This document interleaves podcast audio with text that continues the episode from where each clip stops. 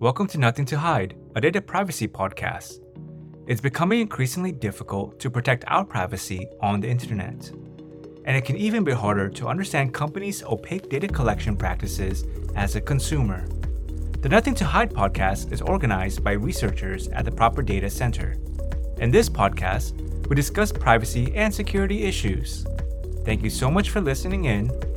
If you like this podcast, please check out our website for more resources at nothingtohide.online.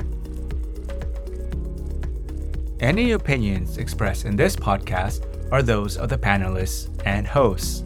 They do not necessarily reflect the views of affiliated and funding institutions such as the National Science Foundation.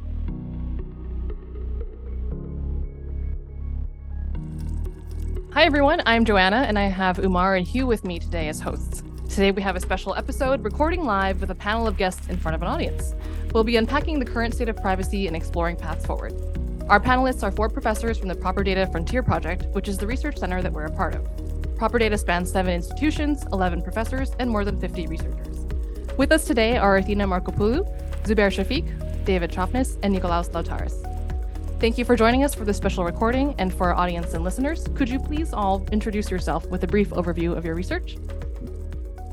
Hi, my name is Athina Markopoulou. I am a professor here at UCI and also the director of ProperData. My research has been traditionally networking and over the years moved on into privacy, which is the topic of ProperData. All right. I'm Dave Choffnes. I'm also a professor. I'm at Northeastern University. Not surprisingly, I also do research on privacy. And like Athina, I also tripped and fell into it from a background in networking. So my name is Zubair Shafiq. Um, I'm faculty at UC Davis. I do research on security and privacy, no surprise.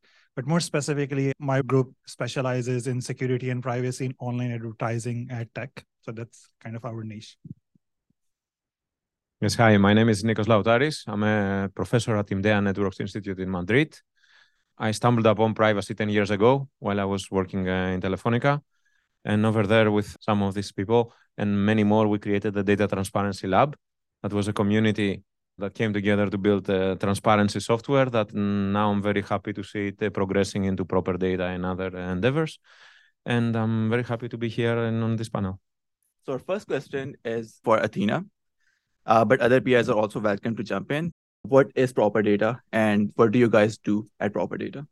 All right. So ProperData is a large research project funded by NSF. It is a SaTC Frontiers project, which is the largest of its kind. It brings together, originally it was four institutions, now there are six, around 10 PIs and around 50 students. The topics are around privacy. We do uh, research in three thrusts. We try to develop methodologies and tools that improves transparency. That means to bring light to how our data are collected and how they're used. Second, we build privacy enhancing technologies that give us control over how our data are collected and used. And increasingly, we are working on this third trust that has to do with policy. How can our technologies be used to inform privacy law and, and policy? And what do we do on a day to day basis? We talk to our students, we write papers, and we think big thoughts, and we enjoy each other like today. The only thing that I'd add is, in addition to what we do internally, of course, a really important part of this project is to take products of our research and make sure that it helps the general public. Like we care about privacy, not just for ourselves, but for everyone. Um, and so that means that a lot of our work is also outward facing, whether it's press, interaction with policymakers, regulators, and so forth. It's a really important aspect. It's important not to just do research that gets published in academic venues, but to also have impact in the real world. Thank you so much. So our next question is about the state of the privacy on the internet. The state of the privacy on the internet is actually terrible. In most cases, we cannot use the internet without sharing our data. In your opinion, how did we get to this state? Well, we made a lot of mistakes. but I'll just highlight, I think, maybe a few main, like major mistakes that were made, not by us, but folks who were kind of like designing the internet at the early stages I think the first one is that technical mistake that was made when web standards were being designed. And one thing I would point out is when cookies were being designed and third party cookies were being designed, folks at that time did realize that there are going to be serious privacy repercussions of how they will be exploited for cross site tracking. But at that point, nothing was done to mitigate this in any meaningful way. And I think we are right now, for the last 20 plus years, looking at the consequences of that bad choice. Could you elaborate on why didn't anybody do anything about it? Well, they did. There were debates. There were some, uh, I think, more privacy oriented people who did try to make a case that maybe we should not have unrestricted third party cookies. And there were some efforts to try to curtail them, but they never got to the stage where they got any tractions in the standards bodies. And I think this also leads to the second point is the business model. If there is too much money to be made, it is incredibly hard to make a change. And I will just like take a step back and say I think one of the other mistakes that we made was the business model of the web, in my opinion. We did not do enough to explore alternate business models. I think advertising was the thing that we had huge success with. A lot of companies figured out how to do advertising and how to do it really well. Uh, and what really ended up happening is any new company, whenever they will make a product, they would realize, okay, the easiest way to monetize what we are doing is through advertising. And that basically sucked the oxygen out of the room. Like no other alternate business model was seriously explored. And i think that's the other big mistake. And last but not the least is lack of regulation which of course is i think the third pillar of our project as well. For various reasons i think maybe yeah well intentioned people but they just did not foresee enough how this could all get derailed and what kind of like serious privacy abuses might arise and lack of regulation. And there was this whole self-regulation thing that didn't really work out. And now we are finally getting our act together. So i would say like these are the three big things technical economic and policy. I think i think also wants to add something. Yeah very quickly. Um, so at the higher level what has happened is not surprising. It takes some time to realize the implications that new technologies have on society. So when we when the industrial revolution happened it was not clear how it will affect climate. We see that over time regulation follows. When cars were created, we they didn't think uh, the uh, seatbelts beforehand. It took some time to realize. When the internet was created, all the protocols and all the architectures were not around, around privacy and security. It was an afterthought. So I think it's part of a normal process. The internet started as a research project, for those of you that know your computer network classes. And when it transitioned to a commercial environment, something had to fund it. And the first business model that came out was the advertising. That does not mean that needs to stay the same forever. And that's why we're doing this work. Yeah, I completely agree with uh, what Athina says.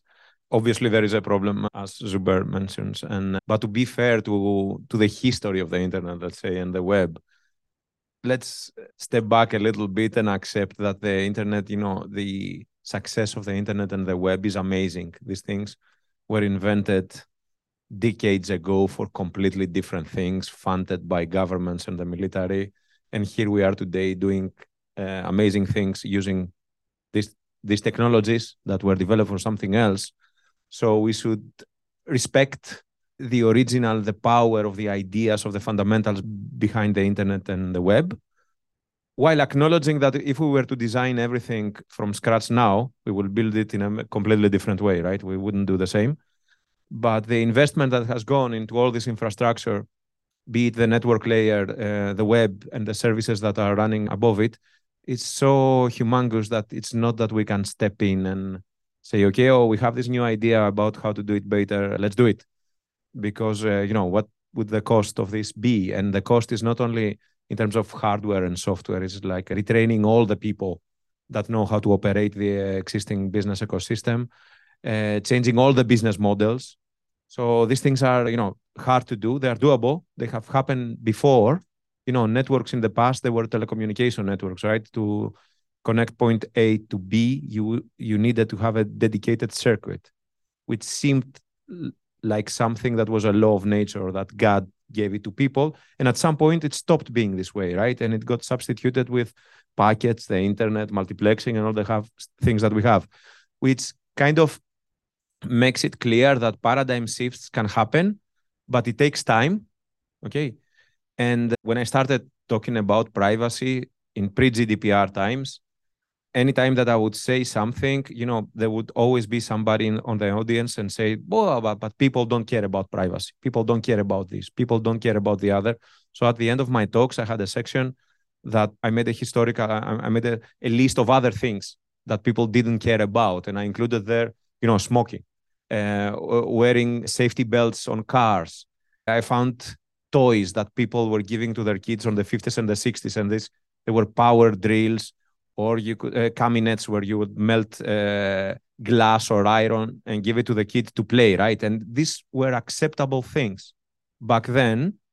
And I believe in the same sense, uh, some of the things that uh, used to be acceptable in terms of privacy five or 10 years ago, in 10 years in the future, we will look back and maybe we will laugh with how we were behaving.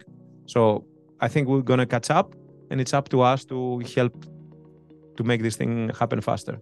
Thank you so much. I think you all raised a lot of interesting points about policies, monetization, and regulation, and of course, emerging technologies. Right now, we'll like to get into emerging technologies and then get back to issues about monetization and policy. So, follow up about emerging technologies. Basically, we are seeing a lot of cool technologies emerge, like smart speakers and virtual reality, uh, which provides a lot of benefits like accessibility and convenience. Uh, are we making the same mistakes in these technologies that we made earlier? and uh, what when what can we do to make them better? So it's hard to answer. As a society we aren't making these technologies. It's companies that are making these technologies and i think they are making the same mistakes um, in the sense that they are profit driven companies. They have to make money. And as zubair and others have pointed out a tried and true method now for making money with connected technologies is monetization of data and so that is what we are going to continue to see in AR, VR, and whatever the next technologies are until we find some way to disincentivize that. Um, that said, you know, I think the other part of your question is like, well, sort of what are those mistakes? What are the things that that might concern us most?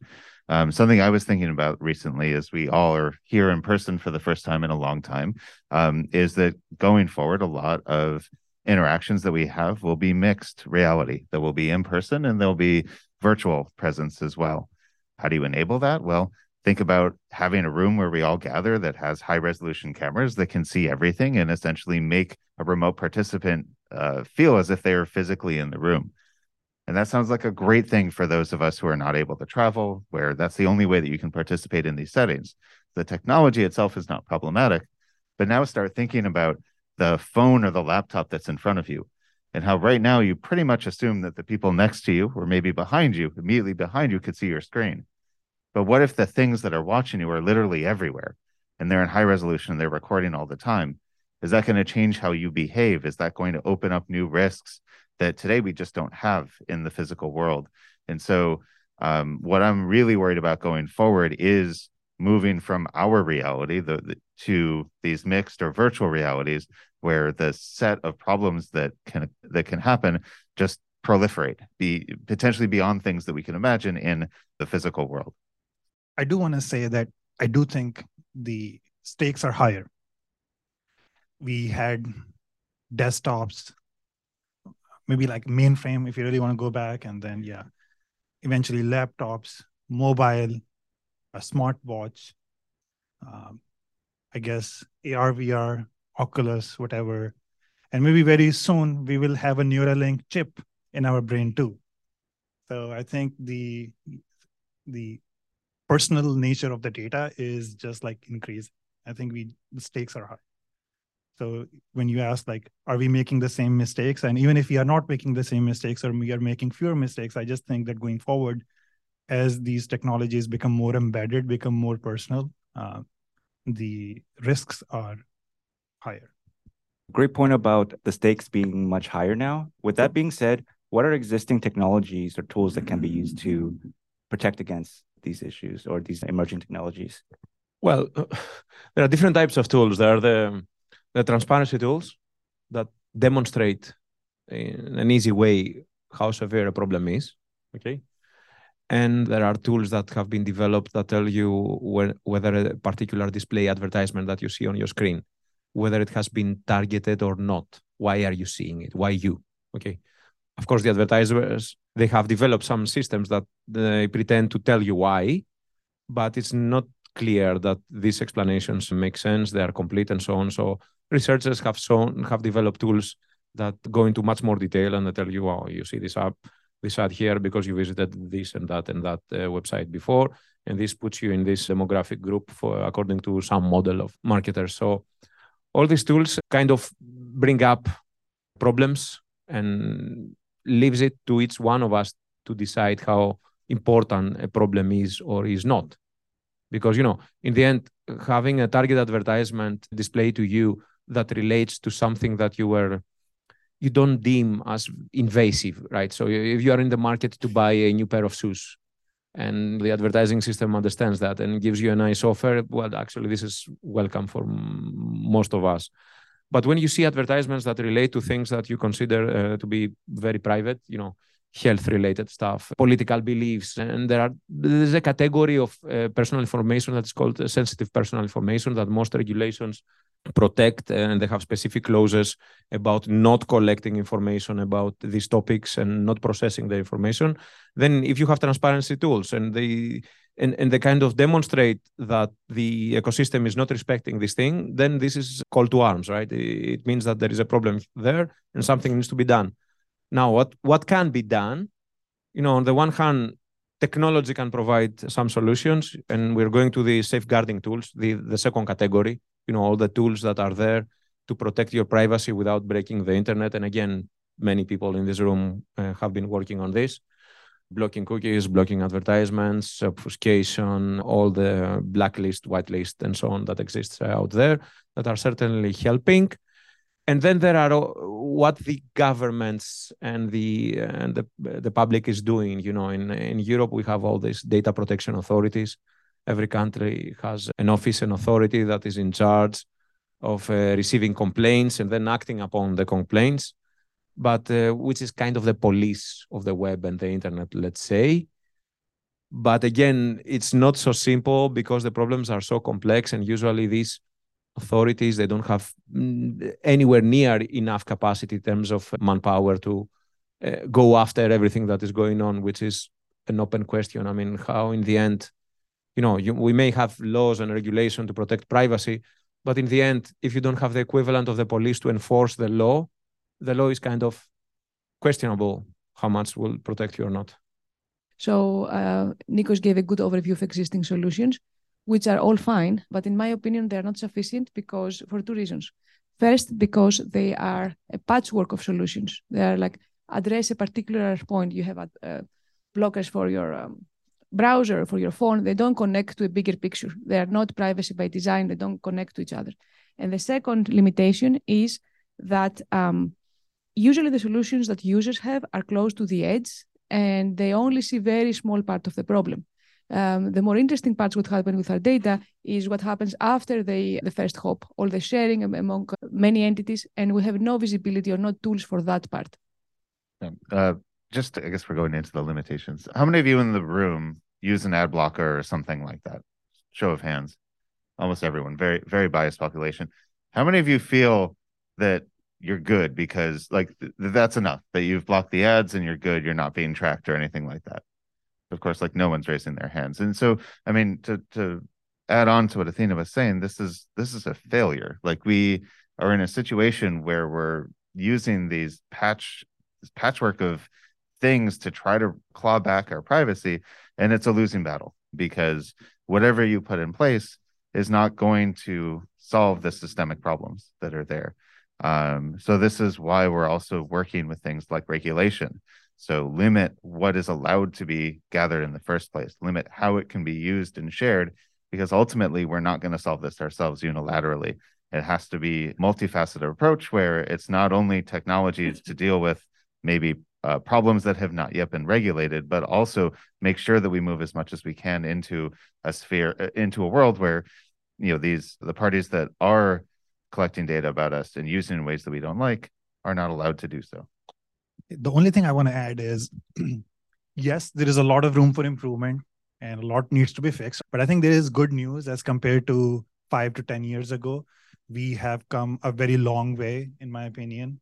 Um, I do research on web browsers, and I was recently doing a survey, and I actually realized now all major browsers actually have a feature to block third party cookies. And in fact, most browsers block third party cookies by default, which is pretty exciting. I mean, it used to be pretty challenging five, ten years ago. You would have to install some extension, it would not work.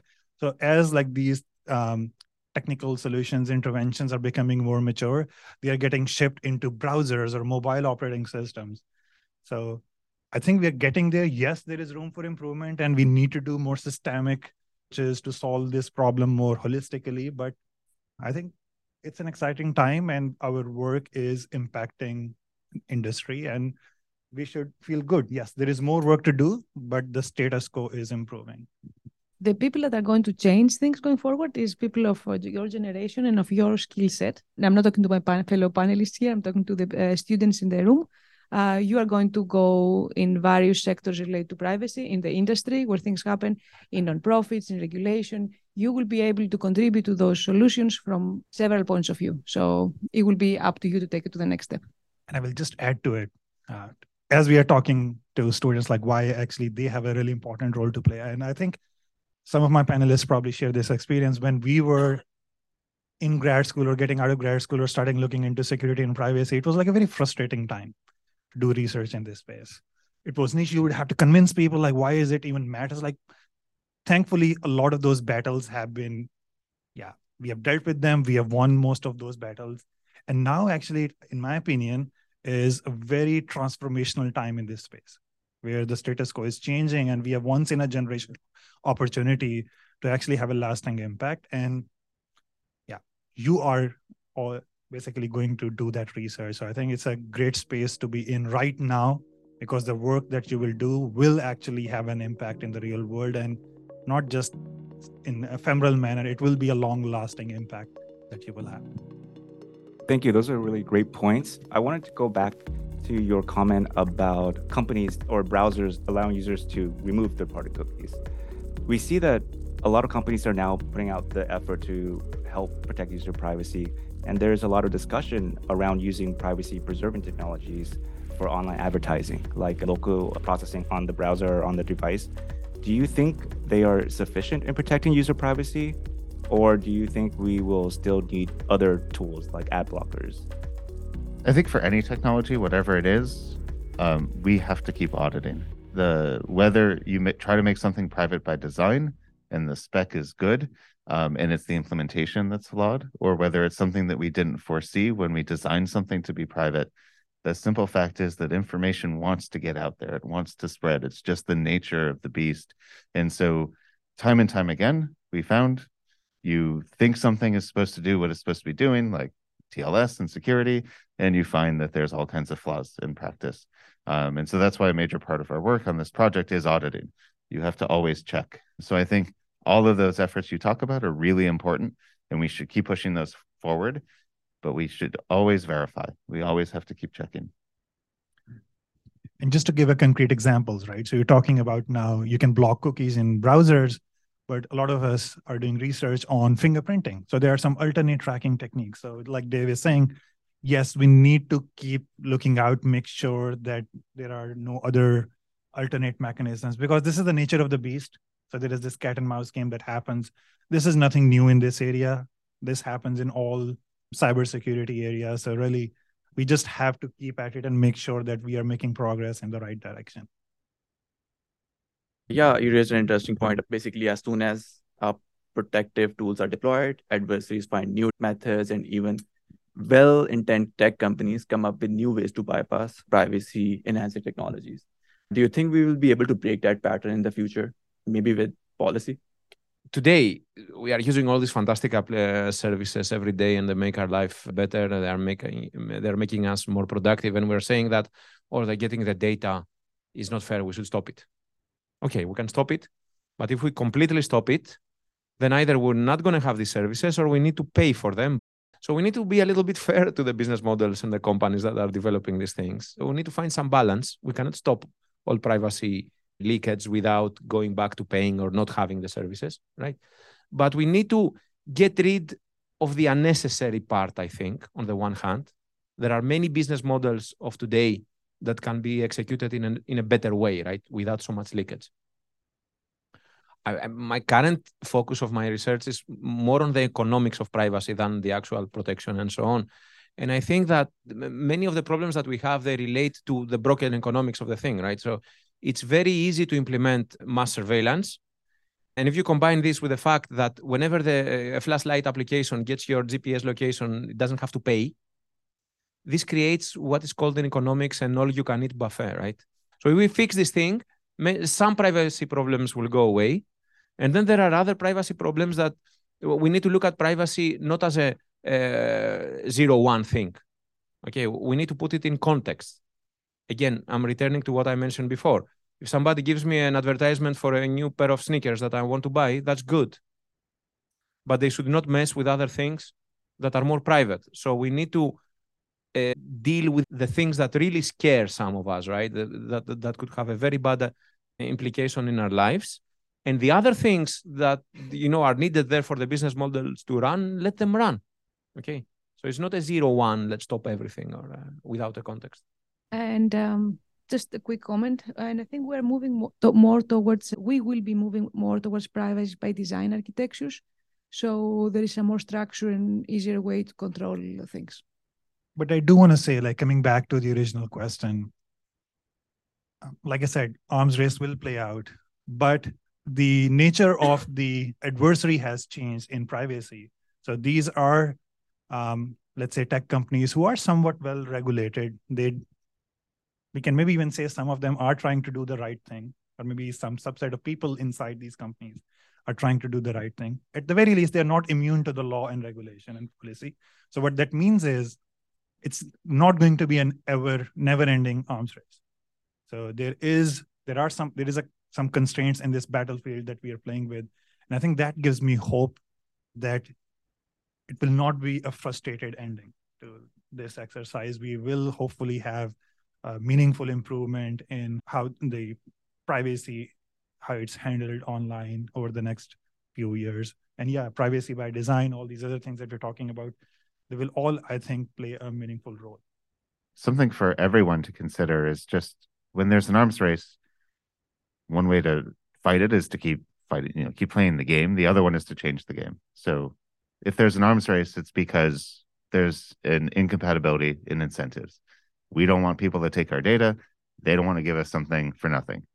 So then the question is, how can we shift that game? How can we change the incentive structure? Um, that's the kind of stuff we're looking at in policy or data economics or any number of ways that we could do this. But that's just something for everyone to keep in mind because we don't want to play the cat and mouse game. That's not a winning game. So the question is, how do we change the game? Yeah, that leads us really nicely into our next question, which is in an ideal world, what do you think could be those paradigm shifts that we do make to the business model? What are the kind of um, alternatives, perhaps, or other improvements that you think that you'd like to see in an ideal world? let me use a, an example of a similar cat and mouse problem that took place 10 to 15 years ago, which was between the media industry, you know, studios, uh, music production companies, and peer-to-peer technologies.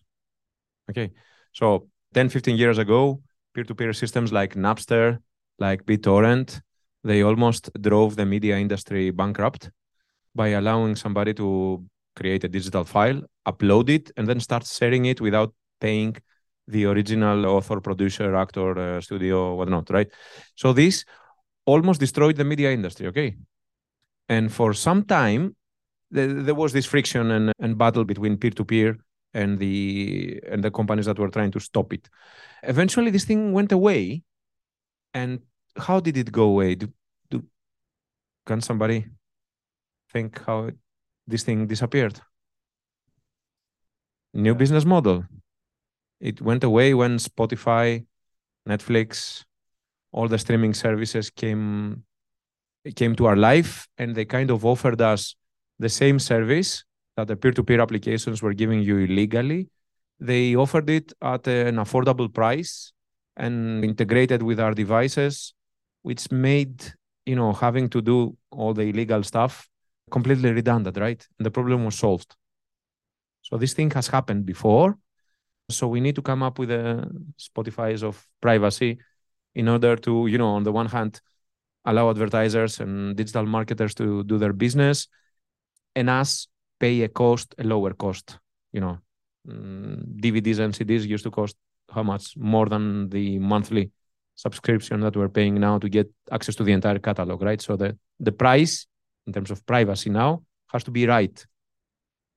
I just want to agree with that. Uh, so the question about sustainability doesn't apply to the whole planet. It applies to some to some population, but for several of us, we could afford a a, a subscription instead of advertising based model. So a, a mixture that allows things to continue working and protects our privacy. I just want to clarify. I think advertising is great.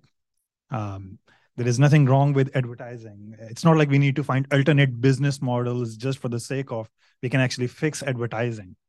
Advertising by itself, I think, as Nikos was also pointing out, it's not inherently bad. Um, there are some other things associated with it which are bad, which we need to fix. And I will just throw one data point out there. Um, this number is somewhat controversial, but just take it at its face value. There was this statistic that was quoted that if you block third party cookies, the ad revenue of publisher drops by 52%. So this was a study that came out of industry. So that 52% number that the industry is reporting right now is, in my opinion, the upper bound. It cannot get worse than that, which means if we do adapt how advertising works, make it more privacy respecting, I think we will be able to actually recoup most of those lost revenues. So maybe advertising can actually still work as the business model, but just being done in a more privacy respecting way. Following in the lines of values that are being provided by these services or even technologies, some people claim that there is benefit, right, to surveillance data collection practices. Like you're able to detect criminals, drug traffickers. So, what are your thoughts on the balancing act between societal values like community safety and individual privacy rights? So I will just share a thought on that. State surveillance is a different beast than surveillance capitalism. so um, all the solutions we're proposing for the commercial type of surveillance will not apply to the state type of surveillance. Now we're looking to the state as the good actor to define policy. It seems like the examples you're quoting, they are more about government surveillance. And at least in the US, the Constitution, the Fourth Amendment, uh, actually protects us against unauthorized surveillance unless there is probable cause. So, right? uh, one quick thing we can also talk about like commercial products as well, like Amazon Ring or Apple recently, you know, wanted to automatically look at your photos automatically to say, okay, can you detect that you know someone is bad? Um, just to complete that train of thought, so I think for government surveillance, thankfully, at least in the U.S., we have laws and regulations against it, and there is no debate to be had. Unless you have probable cause, you cannot just surveil everyone in the society to catch criminals and terrorists and whatever. It will give us 100% safety, but it's the proverbial big brother. On the commercial front, I think, yeah, that is like a much more challenging problem. I would say, again, my personal view is that techniques that build absolute protection, and I'll, for example, give an example of end to end encryption. Uh, I think they are really important to be built. And it is really important that those kind of techniques are out there for everyone to use. And yes, they will be used by criminals and terrorists. And that's all right, uh, in my opinion. And I would let someone else on the panel um, disagree with me on this. Where to start? So, of course, technologies can be used for good and bad. Um, and, you know, one thing that you said that struck me was you could have 100% safety or security or whatever if you have you know universal surveillance that's not true right? You can have algorithms that operate on that universal surveillance and incorrectly identify as individuals because the data that they're based on is biased because they're based on a society that is discriminatory. And so there are in fact going to be harms probably no matter what you do. The more surveillance the more opportunity there is for harms. And so i think this is a really hard problem. I mean i've been asked before you know what if you know this kind of location tracking that's often done by apps is the way that someone finds a person who's been abducted? Why would you want companies to not then surveil your location all the time when you could save this person's life? Uh, that is true. That's a terrible situation. And in this case this had actually happened to the person who's asking me the question. And there's you know no doubt that that kind of surveillance would have been helpful in that situation. Um, but that location information could also be used to, in a repressive regime to identify protesters and take away their rights or lives, even. So it is a balancing act, and there's no one answer here. The only thing that I can universally push back on is that more surveillance does not make for a better society. We learned that lesson in Europe. Um, we seem to forget it now, but it's something that I think is really important that we continue to think about at every step of the way. And so, um, it, the answer is not no surveillance. The answer is not 100% surveillance, but we have to take nuanced, context specific approaches to figuring out how to make society better with the additional information that we can get from our wonderful new technologies, while also at the best we can minimizing the harms that come out of them. Next question is actually about the research that uh, a lot of you have been producing over the last two years, especially students, of course, peers as well. What impact have you seen from your work so far, and what are you hoping to achieve in the future? All right. We are all proud of the impact we try to have through the technologies we develop that hopefully they are going to be adopted by industry or will influence policy making. In my opinion, the latter might be the more long lasting one. But the thing that I think has the, the most important impact in my mind is uh, you guys, the graduate students that we train, who are the next generation that will take it to the next step you are much better versed not only on the technology part of it, but also you are very aware of the uh, impact your work has. You are running this podcast. You understand that your work has to matter and it has to translate to something actionable. You are much better versed than I was at your age. So I'm very proud of all of you, and I think that's our broader impact. The cohort of students we are we are training yeah once again it's the direct the question was directed at us but it's really all of you who are actually doing the work to be clear the people in the room who are students and postdocs and research scientists for me and for many of you as an individual i think we've all been frustrated with privacy online. We, we all want to make our lives a little bit better make the technologies we work with a little bit better. And that's um you know th- these are the kinds of things that i've seen whether it's you know you responsibly disclose problems that you see and you see companies change their behavior you speak with reporters and get nationally recognized stories globally recognized stories about some of the abuses of privacy that we see that lead to policy changes lead to companies changing their behavior based on public opinion. Um, all of these things are hugely important and we've done all of these things as a group and i hope we are able to continue to do so. I'm, I'm very excited to see what will come out of the next three years of this project. Yeah, I just want to add to what was discussed or mentioned already that this is a particular area where it's easy to find meaning, right? And and see the impact. Uh, you work in privacy, you do something that's intellectually challenging, you like it, it requires a lot of skill, it uh, requires a lot of talent, and people care. The people that are not doing a PhD care, which means that which is really great. So it's I think it's a very great area to be working on. Great. Thank you so much for those answers. I think we have time to take one or two audience questions. Um, so Alex Camero from Northeastern. I was wondering if you you've touched on this a little bit, but part of our work is shifting the paradigm of design from just a purely technical perspective to a social technical perspective. And that is not a perspective that tech companies seem to be willing to adopt. And so I was wondering if you had any ideas on how to change the incentive structure to make that really happen. For some of the companies, serving societal values is a differentiating factor. For example, privacy has been a flagship mission for private browsers, have an edge compared to competitors. So I think bringing societal value can have also business value for these companies. And the more aware the public is, the more this is going to happen. And I think we need to create disincentives rather than incentives for companies to care about this just how i think the way it is and the policy work that bunch of us are doing here i think is contributing to that for example, helping design new policies, laws, and regulations. For example, all the excellent work that many of us did for the FTC ANPR, I think that's a great example of that. And I know a bunch of us are also working on practice of existing laws and regulations. For example, some of the DOJ stuff that Alan is doing, I think that's also great. It is actually leading to a meaningful change by creating these disincentives for companies to yeah, they have to care about it now because there are these disincentives and there is these sticks that they have to care about. That's the only way I think, at least in the near term, that the change will happen, that they will start to care.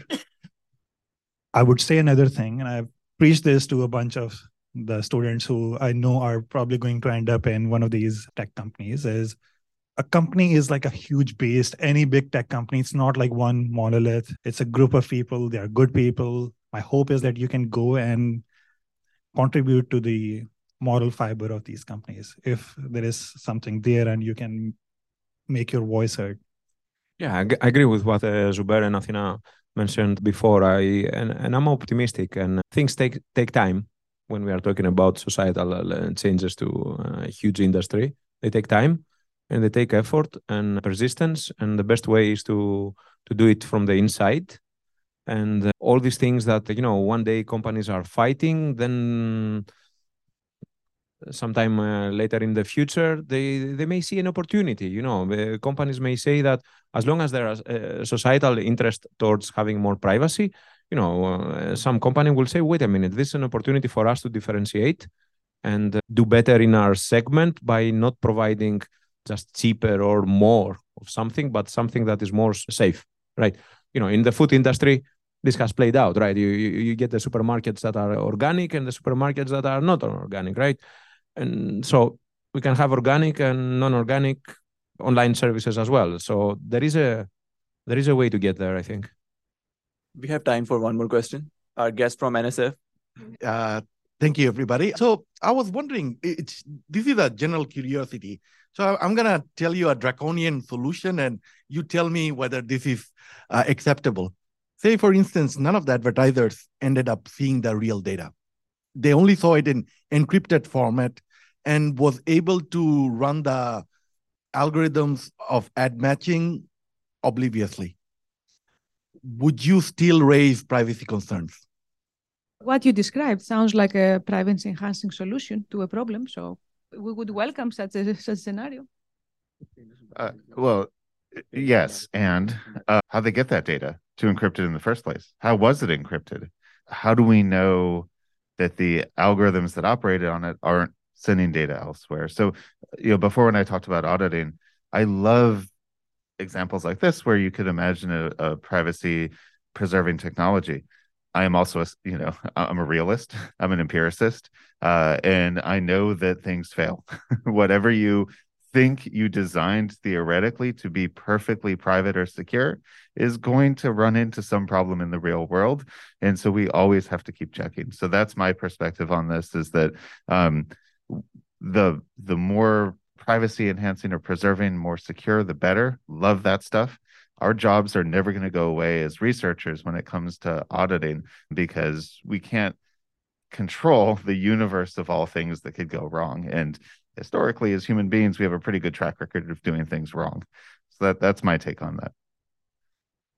And let's just say there is nothing wrong with the implementation. It is implemented perfectly. We audit it. It's certified whatever i will still push back and i think that's what you were hoping that i would do so i will do that I just want to make a distinction between data collection and data usage. So I think a lot of people think that whatever this MPC or trusted execution, just all this, you could just throw a nice cocktail of all of them and then just fix it. That solves the data collection problem because everything is encrypted, pseudonymized, whatever. I think that's part of the problem, but personal information is still being used. So I think it's more than collection. You can solve the collection problem by doing this, but are you okay with someone knowing information about some particular disease or some other sensitive information and then you randomly see an ad about it? Is that okay? I hope like the answer is no right? So i think that's where the usage piece of the puzzle is also really important. Okay. So i've been too reasonable until now, so I'll wear my old privacy hat again and say no, because because if you show me an ad and this ad is about something, then I will say, okay, well, the very fact that this ad was delivered to me is linking information that somewhere there is a reason for this ad to be leaked to me. So even if you don't have the data, just from the fact that you saw this ad and knowing that the system believes that I would be interested in this ad means that you can make inferences about me. That concludes this week's special episode of Nothing to Hide, recorded in front of a live audience. We would like to thank our panelists, Athina Markopoulou, Zubair Shafiq, David Choffnes, and Nikolaos Laoutaris, for sharing their insightful comments on the future of privacy. To our listeners, we hope this episode provided a good overview of the importance of privacy and how research at the ProperData center advances it. This includes, but not limited to, developing new methodologies and tools to improve the transparency of data collection practices, building privacy enhancing technologies to help users control how their data is collected, and how this research can inform privacy laws and policies. To listen to more episodes, access blog content, or find additional resources, please visit our site at nothingtohide.online.